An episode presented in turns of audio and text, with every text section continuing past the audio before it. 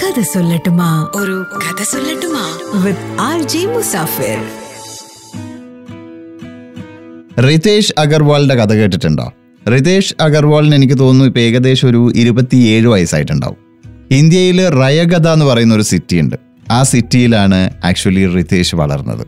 അവിടെ മാക്സിമം ഒരു സാധാരണക്കാരന് ഉണ്ടാക്കാൻ പറ്റുന്ന ഒരു ഒരു ദിവസത്തെ വരുമാനം എന്ന് പറഞ്ഞാൽ മാക്സിമം ഒരു എഴുന്നൂറ് രൂപ അത്രേ കിട്ടുള്ളൂ. പക്ഷെ റിതേഷിന് അത്രയൊന്നും പറ്റിയിട്ടില്ല കേട്ടോ. റിതേഷ് വളരെ പുവറായിട്ട് പാവപ്പെട്ട ഒരു ഫാമിലിയിൽ വളർന്ന് പതിനെട്ടാമത്തെ വയസ്സ് വരെ അങ്ങനെ തന്നെയായിരുന്നു റിതേഷിന്റെ ലൈഫ് യൂണിവേഴ്സിറ്റിയിൽ പോയിട്ട് കാര്യമായിട്ടൊന്നും പഠിക്കാനൊന്നും പറ്റിയിട്ടില്ല. അതുകൊണ്ട് തന്നെ ഒരു കരിയർ ഡെവലപ്പ് ചെയ്യാനും റിതേഷിന് പറ്റിയിട്ടില്ല.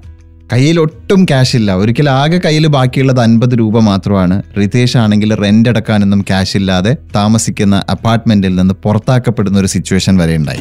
അങ്ങനെ ഇരിക്കുമ്പോഴാണ് റിതേഷ് ഒരു കാര്യം ശ്രദ്ധിക്കുന്നത് ആ അടുത്തുള്ള ഒരു ഹോട്ടൽ അതായത് താമസിക്കാനൊക്കെ വേണ്ടി ആൾക്കാർ വന്ന് പോകുന്ന ഒരു ഹോട്ടൽ എപ്പോൾ നോക്കിയാലും ആ ഹോട്ടൽ കാലിയാണ്. അവിടെ ആൾക്കാരൊന്നും വരുന്നും പോകുന്നൊന്നും റിതേഷ് കാണുന്നില്ല. കുറേ നാളുകളായിട്ട് റൂമുകളൊക്കെ ഒഴിഞ്ഞു കിടക്കുന്ന ഒരു ഹോട്ടൽ റിതേഷിന്റെ ശ്രദ്ധയിൽപ്പെട്ടു. അതുകൊണ്ട് തന്നെ അതിന്റെ ഓണർ അധികം വരുമാനമൊന്നും ആ ഹോട്ടലിൽ നിന്ന് ഉണ്ടാക്കുന്നില്ല.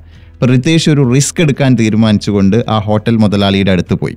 എന്നിട്ട് പറഞ്ഞു ഞാൻ നിങ്ങളുടെ ഹോട്ടലിനെ കുറച്ചുകൂടി ബെറ്റർ ആയിട്ടുള്ള ഒരു ഹോട്ടലാക്കി തരാം.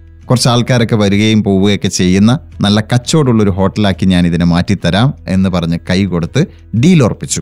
അതിനുശേഷം റിതേഷ് ഓരോ റൂമിലെയും ലൈറ്റ് ബോക്സുകൾ മാറ്റി. ഓരോ റൂമിലെയും ചുമരുകളിൽ നല്ല പെയിന്റിങ്ങുകൾ കൊണ്ടുപോയി തൂക്കി ചുമരുകളൊക്കെ ഭംഗിയാക്കി. ഓരോ റൂമിലും വെള്ളവും ഗ്ലാസും ഒക്കെ കൊണ്ടുവച്ചു. ഓരോ റൂമിലും നല്ല റൂം സർവീസസ് ഒക്കെ അറേഞ്ച് ചെയ്തു.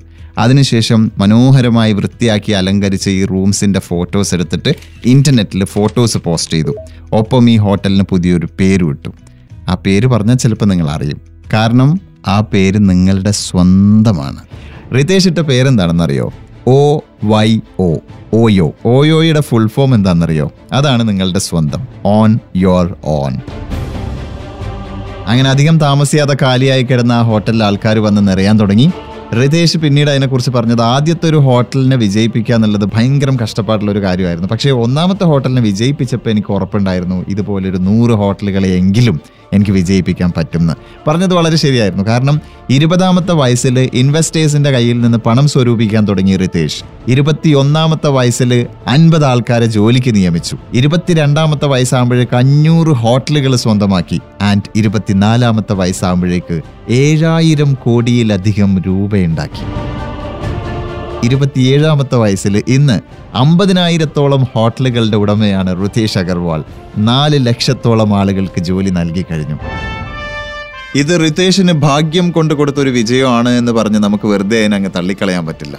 കാരണം റിതേഷ് അത്രമാത്രം കഷ്ടപ്പെട്ടിട്ടുണ്ട്. It is really the definition of hard work